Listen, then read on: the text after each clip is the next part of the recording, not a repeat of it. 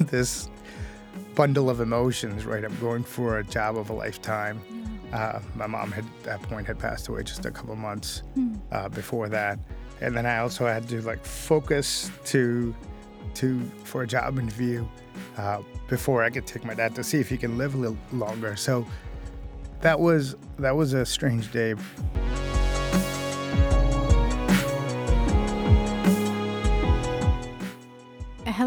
Welcome to Immigrantly, a podcast that explores the intersectionality of racial identity, culture, and class through the lens of immigrant experiences.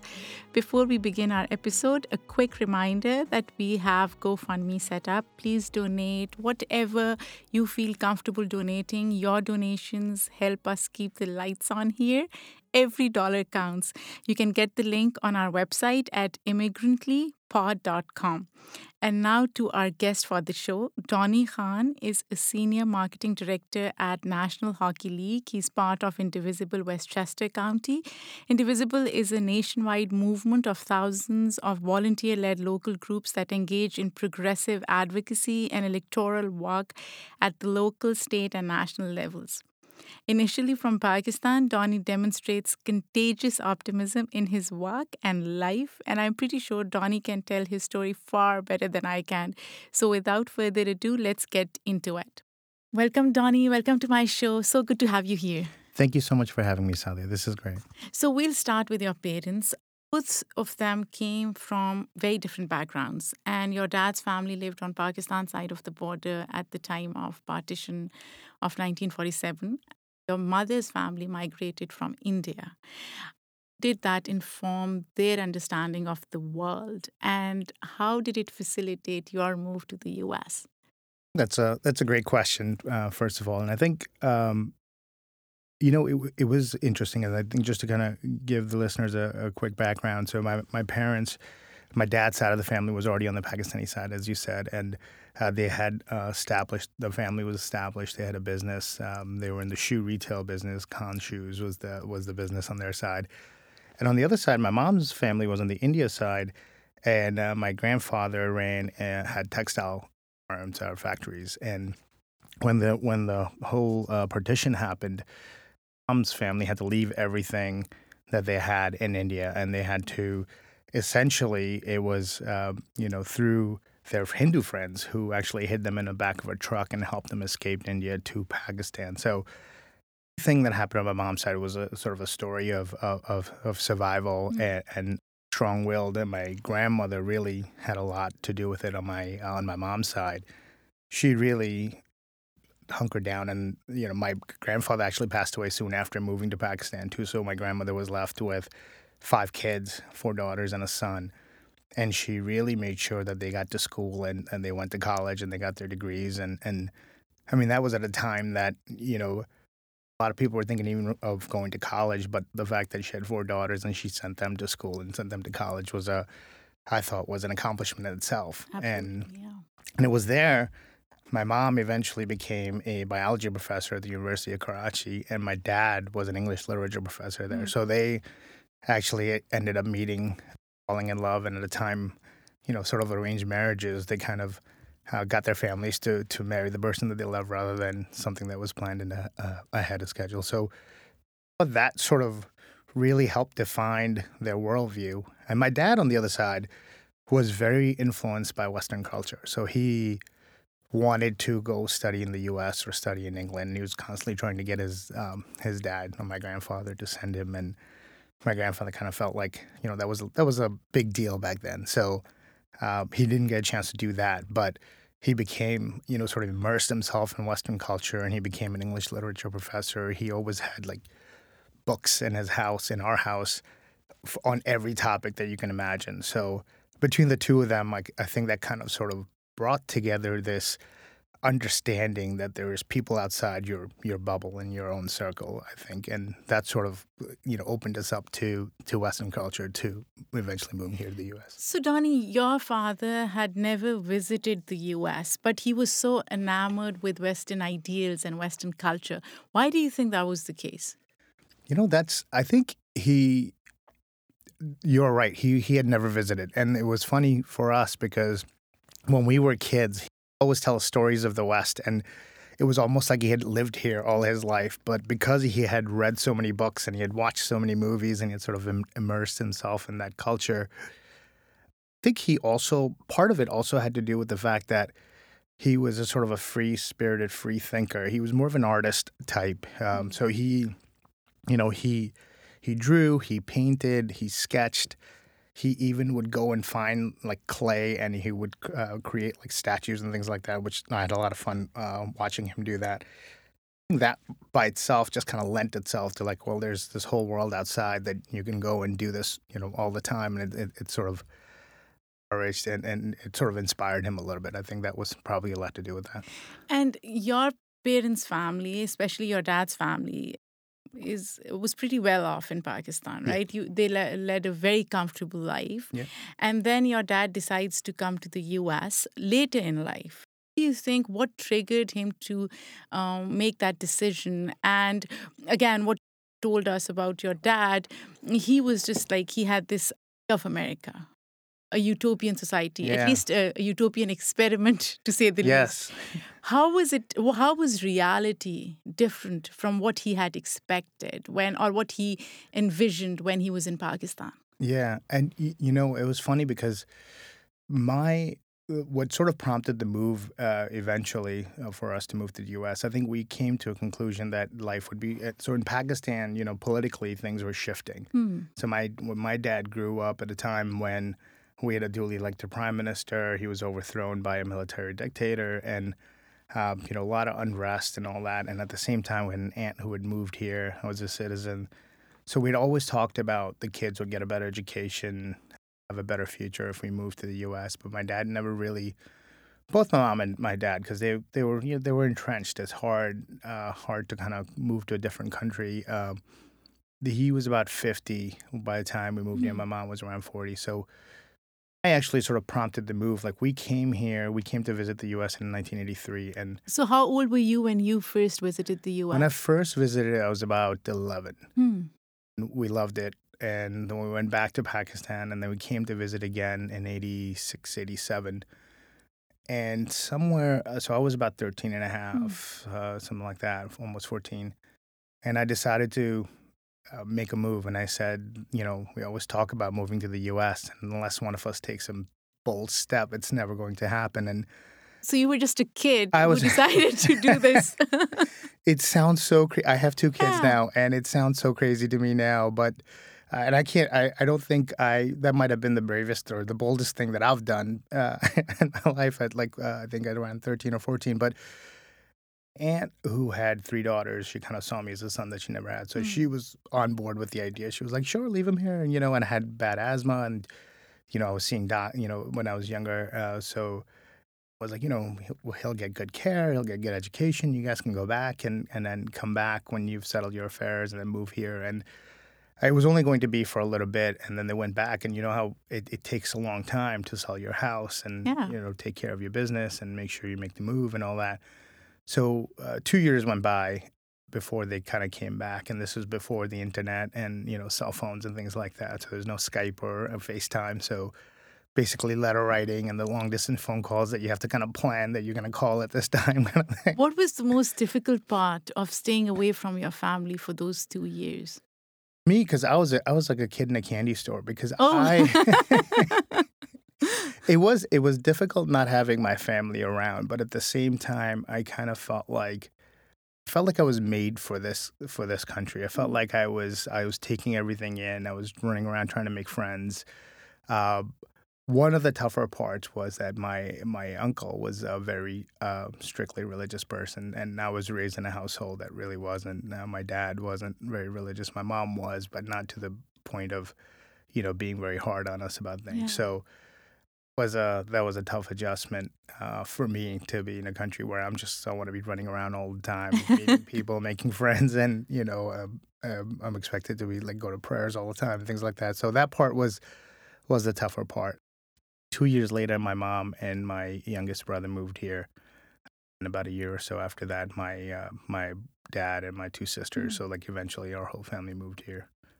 So, what was the most difficult part of transition for your dad and your mom? interestingly, that's where their backgrounds I felt like really came through because my mom was always a worker. So when we when I was born, she was a professor, and then she sort of started teaching uh, at the high school level because she wanted more time at home with the kids, and she never just a selfless person. She just worked nonstop and when she came here, she didn't really care about what degrees she had, or you know, much like a lot of immigrants that come to this country, she just wanted to make sure that she was providing for her family. And so she became a cashier at the store that my uh, aunt and uncle had. Hmm. And she just worked nonstop. I remember she actually worked without taking a day off for seven straight years. And I would ask her, I would be like, why? Well, how come you don't take a day off? I mean, even no, Saturdays and Sundays, the days were a little bit shorter because the store was only open so many hours. But she's like, well, you know, I get paid by the hour, and I think that every hour that I don't work, I'm not providing for my family that was that's just how she was. And dad had a little bit of a tougher time because he had grown up in a household that where he was always well off.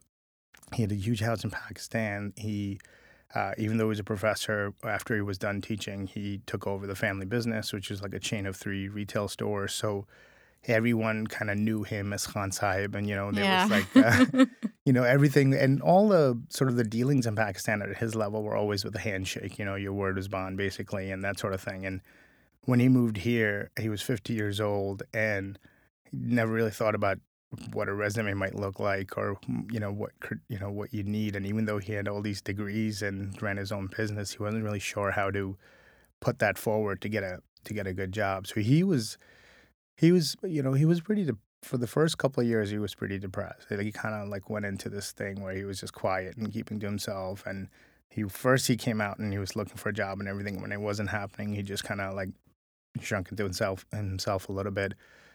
He finally uh, got himself together. Took basically like uh, you know went to one of these temp agencies and just took like a menial job um, working in a records department of um, J.P. Morgan Chase and eventually became Iron Mountain. So kind of he was comfortable doing that. But I, you know, I would always say that I can't believe that you know this is that you're you're okay doing this when you you know you used to write and you used to paint and sculpt and rent your own business. But but I think that happens a lot to, You know, yeah, absolutely. I think it's especially immigrants who come later in life because come early it's it's very like it's relatively easy to adjust came early so it's it's much easier to adjust than but I I can't imagine my parents coming yeah. to the US now because they have such a comfortable life there.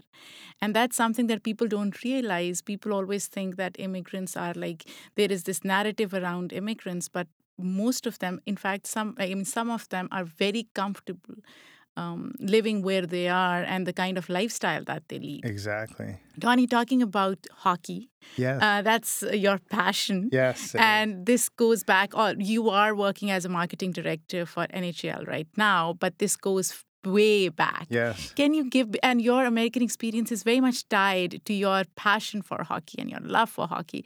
Can you give us context for that? Yeah, and you know it's a strange thing when you think about it that uh, that a 14 year old from Pakistan would fall in love with hockey, right? And I yeah. think for me, first moved here and I was on but my. But we own. do have hockey in Pakistan. It's there a different is, kind of yeah, hockey. Field hockey. That's right. We do have field hockey. Um, but you know, when I moved here, the, those two years that I was by myself before my mom and my brother moved, kind of trying to find myself. Right, I was trying to fit in. I was trying to make friends, and I was also. Uh, even though I was getting in trouble, I was being very careful. I knew that I was inside. I wasn't. Um, uh, I was smart enough to know that hey, my parents aren't here. I'm 14 years old. I have to kind of watch out for myself, and I have to make sure that the friends I make are not, you know, uh, too bad of an influence on me. Which, thinking back on all that, just all sounds a little surreal uh, now. But in that time, I was following American sports and I wanted to learn all the American sports and all that. But I also didn't want to be sort of a bandwagon guy. So I figured everybody liked football, everybody liked baseball. I was like, what it, you know, and then I came across hockey, and I remember uh, back in those days, they would just put the Rangers game on free TV whenever the Knicks were playing too. So just, uh, it was on a channel that we normally didn't even get, but I was watching it, and I was like, oh, this is kind of interesting. And then I just got hooked into it and I started watching hockey games. And then I would save, I would work at my aunt and uncle's store after school. and I would come back and I would in the summertime I would make my aunt drop me off uh, at hockey camp. God bless her for driving me uh, there every morning, picking me back up. And in the wintertime, I started, you know, all my friends that had ponds, you know, got to know all the people who had ponds in our. We had about three ponds in our in our little town of Pawling, New York, and uh, we started playing uh, pond hockey uh, when the rollerblades first came out. Like my brother and I went and got some rollerblades, and then uh, my friends Anthony and Bruce, and we all ended up getting rollerblades and roller hockey in, in school parking lots, and and it just kind of grew. We convinced the town to actually start a roller hockey league for little kids. So even when I went away to college, I would come back and coach little kids uh, in the summertime uh, with roller hockey. And uh, I went to Plattsburgh State for communications. And one of the reasons I went there is that they had a good hockey team and their mm. communications program. So uh, I did play by play for the Plattsburgh uh, Cardinals hockey team on radio and then TV as well. So passion was was was there, and I think uh, it's sort of a you know I, am so grateful that now I'm actually working at the NHL, which is something that I would never have thought of uh, when I was like.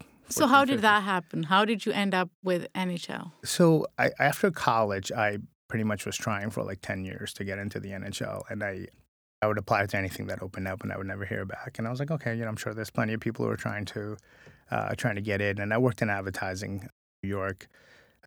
After college, I, I, stayed at home for like a year, commuted into the city, and then eventually saved up enough money to move mm. uh, hmm. move to the city.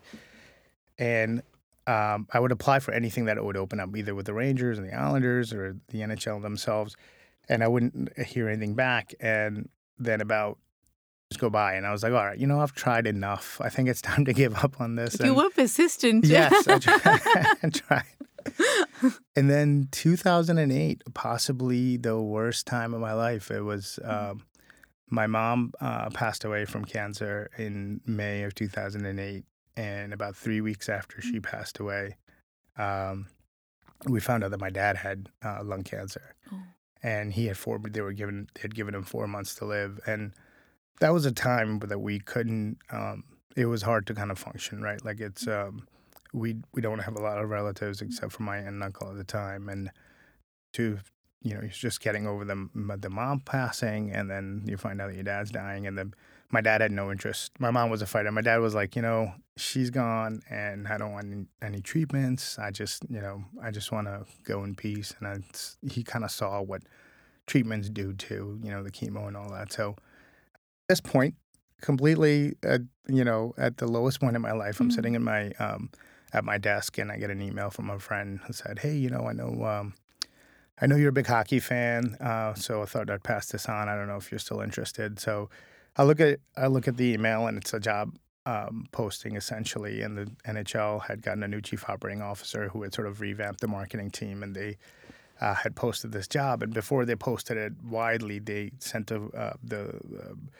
the person who is now my, my, direct supervisor had sent an email to a few people in the advertising business to see if there's somebody fit this description. I took it and I um, I was like, well, you know, this is strange. You know, this for all the times that I've been trying, and now this comes up. So I decided to write a instead of writing a cover letter that I'd been sending, you know, sort of like the form, uh, the regular form cover letter.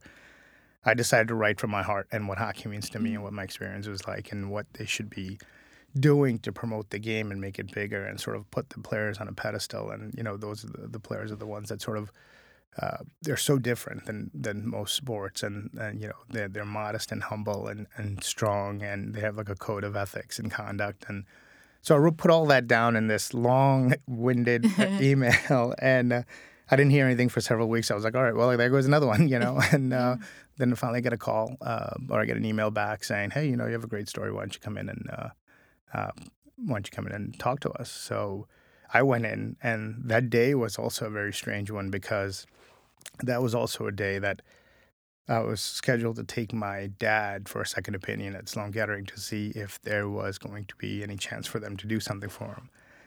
So this bundle of emotions, right? I'm going for a job of a lifetime. Yeah. Uh, my mom had at that point had passed away just a couple months hmm. uh, before that and then I also had to like focus to to for a job interview uh, before I could take my dad yeah. to see if he can live a little longer. So was that was a strange day. Yeah, I got into the city and I tell you, it was. But once I got in, in there and started talking about hockey, everything kind of felt normal for a while, which was really really nice. And supposed to be there for like one hour, meeting with one or two people, and next thing I know, I was there for like three hours. End up meeting with like the head of marketing and HR, and all those people came out, and uh, it just felt natural and normal to be talking about hockey and how to grow the game and how to promote the game. And I left, and I remember my sister met me in Dobbs Ferry so I could pick up my dad and then drive him back into the city for to Sloan Kettering. And um, and then for three months, I didn't hear anything back from them. So I was like, well, I, you know, I don't. So I was checking in, and they were like, hey, you know, we're still thinking about it, and you know, we're just a little bit slow. And I remember we, because my dad was kind of on his last uh, mm-hmm. last few days, and one of our cousins from Pakistan uh, came to visit him, and I, we all went to the airport to pick him up, and as we were driving back, phone call, and I put because I was driving, so I put on the speakerphone. It was like the head of marketing and the the, the person who was now my boss um, calling, say, "Hey, we'd like to make you an offer," and I think uh, we were thrilled. Mm. That was uh, that was an amazing day. That's an amazing story. Yeah. How has uh, hockey changed since you joined in terms of diversity within the the, um, the field. Have you made any strides in making that possible? Yeah, you know, actually, when I first got here, as part of I was literally the second person that was hired in this new marketing department. Mm. So, uh, the first couple of years, I focused entirely on sort of like promoting the brand of the National Hockey League, raising our profile, improving the creative product we we did a great job of that. But the last three or four years, once that sort of kind of was set, and now we have a full marketing team uh, that's dedicated to to making sure that the brand is thriving, but focusing on some of the so the cause and community and diversity and inclusion programming. And two years ago, we hired Kim Davis, who is our executive VP of department called SGL, which is Social Impact Growth and Legislative Affairs. And I work I still sit on the marketing team, but I work directly with her, and we have really focused on um, making hockey more accessible mm. because I think, you know, I think my story is is is proof directly that you don't really, you know, anyone can anyone can play hockey. Anyone we always say hockey is for everyone, and that's truly sort of where my story comes in. And so we we always used to have Hockey Fights Cancer and we always had Hockey is for Everyone programming at the NHL, but we've really grown it in the last couple of years. So last year we did our first full Black History Month in February. We did a first Gender Equality Month in March. Uh, we did a Pride Month in June. This year we're also adding Hispanic Heritage Month. And I think mm. the, you know, for a long time, I think we, we struggle with the fact that hockey is, the players are predominantly white. So does that give us the license or do we have the license to go and, and sort of open the game up to other minorities and people of color and and, and uh, a, diver, a more diverse audience? And I think our philosophy is that you you don't have to like anyone can can like and love and play the game and that you have to show people and you have to find those stories to let people feel more comfortable because I think people need to see other people like them even if it's not at the NHL level. And I think for example, there is a tournament coming up in Florida uh, this uh, coming weekend where this gentleman started this, working with the Florida Panthers, and uh, he invites teams from Latin American countries to come and participate in this two day. So you have to, uh, hockey teams, ice hockey teams from Mexico and Chile and Argentina and Brazil. That you, you wouldn't would expect that, right? You wouldn't expect it. And I think you know my job now is to make sure that we find these stories and we tell these stories so that people, when they see it, they realize that hockey is not this you know uh, exclusive sport that this anyone can play it and everyone is welcome. Absolutely. So let's talk a little bit about indivisible. Who are actively involved in indivisible westchester. You played an important role in creating their podcast. I was listening to one of the episodes um, great show by the way. Thank you. And in one of the episodes, you were talking about how you would give like thumbs down to people who are very critical of potential hopefuls. Why, why do you think people should not be critical? Right now, we are in the, you know, I, I can't find a proper analogy for it, but I feel like it's, um, we're in a stage where our house is on fire and we don't want to be fighting about which water is best to put it out, that sort of thing. You know, I think, I feel that part of it is the media, right? Like I think when when you have twenty something candidates, hopefully by the next debate things will you know are, are starting to dwindle down a little bit. Are we down to ten now? I just I've lost count. Uh, I think we're down to ten, and I think uh, you know we don't. I don't think we realize that how entrenched we get in our positions when we start to criticize because people have their favorites, right? And I think it's uh, it's easy enough to say, hey, you know, oh, you know, Biden's leading right now, but I really think it should be Kamala Harris or Elizabeth Warren. Um, but you know, when we saw that with Bernie Sanders, I felt like there was a lot of Bernie Sanders voters who kind of couldn't get them themselves to get fired up about Hillary Clinton when she when she became the nominee, even though Bernie himself was saying, you know, I'm all in for Hillary, go vote for her. Yeah, but Donny, here's my concern with that. I feel like it's so important to flush out any weak narratives that they may have or any policy proposals that are not going to work because yeah. they're facing very friendly audience. Yeah. They they will be facing much harsher criticism and audience in future. And for me it is so important that I know who will best represent me so for for that i should look at biden's record and i should i should be able to criticize what kamala harris did with like when she was general yes, yeah. right so i think all of that should matter because i think in 2016 elections what we missed out was we weren't as stringent had yeah. we been as stringent with say hillary things may have been different. Who knows, right? Because everybody had already assumed that she was the establishment candidate and she was the so-called quote unquote electable. Yes. Um, which again, I completely disagree with because electability in in the US right now, you don't know who is electable anymore. So that, that's where I'm coming from. I feel like it's important that we do that so that we can flush out people who we think are not representative of our values. Uh, I, I don't disagree with that. I think uh, where I come from, which I wish the Democratic Party did more of, and maybe it's it's the marketer in me that sort of thinks this way, but you know, the Democratic Party and this Democratic establishment sort of they have this mentality that what's going on on the outside and what should we do to react to it and maybe that's a good way to govern right and as a if you mm-hmm. are a if you're governing anything, you should want to know what's happening in, in, in, in, in the country and then react to the needs of the people. But for this election period, where you need to win something, right? It's almost like if, uh, you know, as with my marketing advertising background, where it's more almost like you're trying to sell a product. Uh, the Republicans do a much better job of worrying less about what everybody's saying right now and what they're going to make them say or think down the road. So yeah, but in 2016 elections, there were a lot of Republicans, and a lot of them were critical of each other yeah. as well. So there was a lot of vetting process going yeah. on through even before primaries.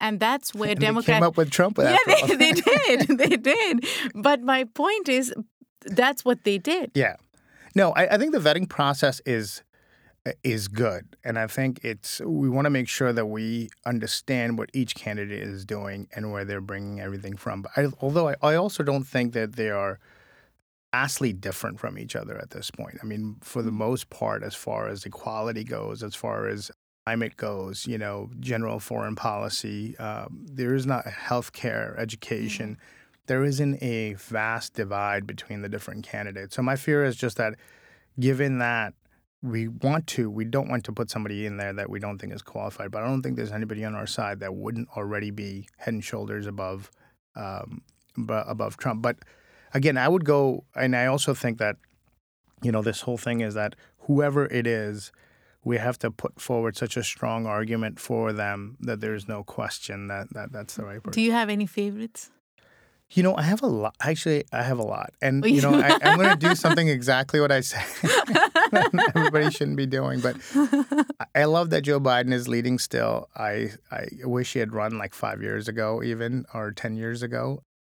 I think Elizabeth Warren is is my early favorite right now, but Elizabeth Warren, Pete Buttigieg, Kamala Harris, uh, Cory Booker, even like I feel like all those are are, are, are uh, are much stronger and yeah. smarter candidates than than you know uh, Bernie. I love Bernie in last uh, in 2016. I went to a few of his uh, rallies and, and, and speeches, and I voted for him in the primary. But I feel like Bernie and Joe, and I'm contradicting what I was saying. I feel uh, obviously if they were to be the candidates, I would vote for them. But I feel like we have such a strong crop that's a little bit on the younger side, and has and uh, also has you know Elizabeth Warren. She has really won me over. Uh, but she's not that young. We think yes, she she's is. not. No, You know, it's like she, it's the energy that she brings, but she's not that young. Yeah, and it's a different perspective, right? we haven't perspective. had, you know, as, Hillary has opened up this. You know, I think I don't think Hillary Clinton gets the um, the credit that she deserves for opening up the field on the Democratic side for so many women to step up and. You know, to the point where it's not even a thing anymore, right? And it is. It is still a challenge for them. It's always harder for a woman or any minority to be trying to push through but it is a lot less of a of a debate, you know. And there's still I still run into people who say, "Oh, not sure if we can elect a woman to be president, or not sure if we'll It elect another." surprises me. I, I, yeah, and I'm like, if you were running against Trump and you can't, if if you think anyone can't be, then you should not be part of this process at all. Donny, in terms of Muslim involvement um, in national discourse around politics and advocacy, do you sh- see a shift in the current Democratic Party from treating Muslims as tokens to considering them or accepting them as an essential constituency? H- have you seen that shift, and how important is that shift for Muslim community? Well, I think it's very important, but I, and I think the shift is happening, but I don't think we're there yet. I think we still have a lot of work to do, and I think, uh, you know, it's interesting for me because just what I was saying earlier is that I'm not a not a sort of a typical Muslim, right? I'm more of a Muslim uh, culturally than I am religiously. But I am very involved in trying to make sure that the community uh, itself does not uh, get forgotten or has some way to stand up to the Mhm. constant attacks that come out of this administration. So, uh, uh, one of my um, uh, steering committee members on Indivisible Westchester and I, for Katwari, uh, we had started American Muslims Indivisible, which is a sort of an offshoot of Indivisible Westchester, to try to introduce politicians in Westchester and New York State to the Muslim community. And so we rallied and we had, uh, amongst many other things that Indivisible Westchester did, we also had a meet and greet with the Muslim community with George Mm. Latimer. And I remember one of the people leaving in the audience said to me, You know, I've been living in Westchester for 30 years. I've never had a politician come and meet with the Muslim community, which I thought was uh, amazing and, and, and scary at the same time. We, we, uh, we're trying to do that more often. Uh, you know, schedules being what they are, and everybody's got full time jobs and, and, and trying to uh, trying to keep going. But I think it's very important to make our voices heard. And I think Muslim community as a whole, well, there's a couple of things. If if I go too deep into this, just stop me. But I think our community is revolves around the religion, right? And I think Yeah. that becomes uh, an issue into itself. So Mm. it's been hard for someone like me who who doesn't pray uh, all the time to to be going and you know you have to go into a mosque and whenever you have, meet with a, if you want to meet with a large group of people uh, you have to go to a mosque and speak to people there But and I think that's something that we see more in uh, American Muslim society because if you go back to say Pakistan, yes you see all different sorts of Muslims, right? Some will be more devout Muslims, others won't. So there is this broad spectrum of kind of Muslims that you see. exactly And uh, as you said, it's also important to connect culturally than just on religion. Um, because again, Muslims are not a monolithic group. So there are different cultures, different ideas of what Islam really is. How do you think we can, Muslims can reconcile with that? Because one thing I know for sure, Muslims have terrible PR. right We need we need to be we need somebody to They do. help us there. No, I, I agree. And I think that's sort of bringing forth, and I think like Muslims for Progress uh, is doing a lot of great work with that. And, and we're working with them a little bit as well. And that's our goal too, is for American Muslims Indivisible, is to try to focus more on sort of show our culture more, right? And I think Yeah. we want to get back to the place where there's uh, you know a million different kinds of Muslim people. They come from a hundred different countries. They have uh, you know varying levels of, uh, of, of of religious involvement.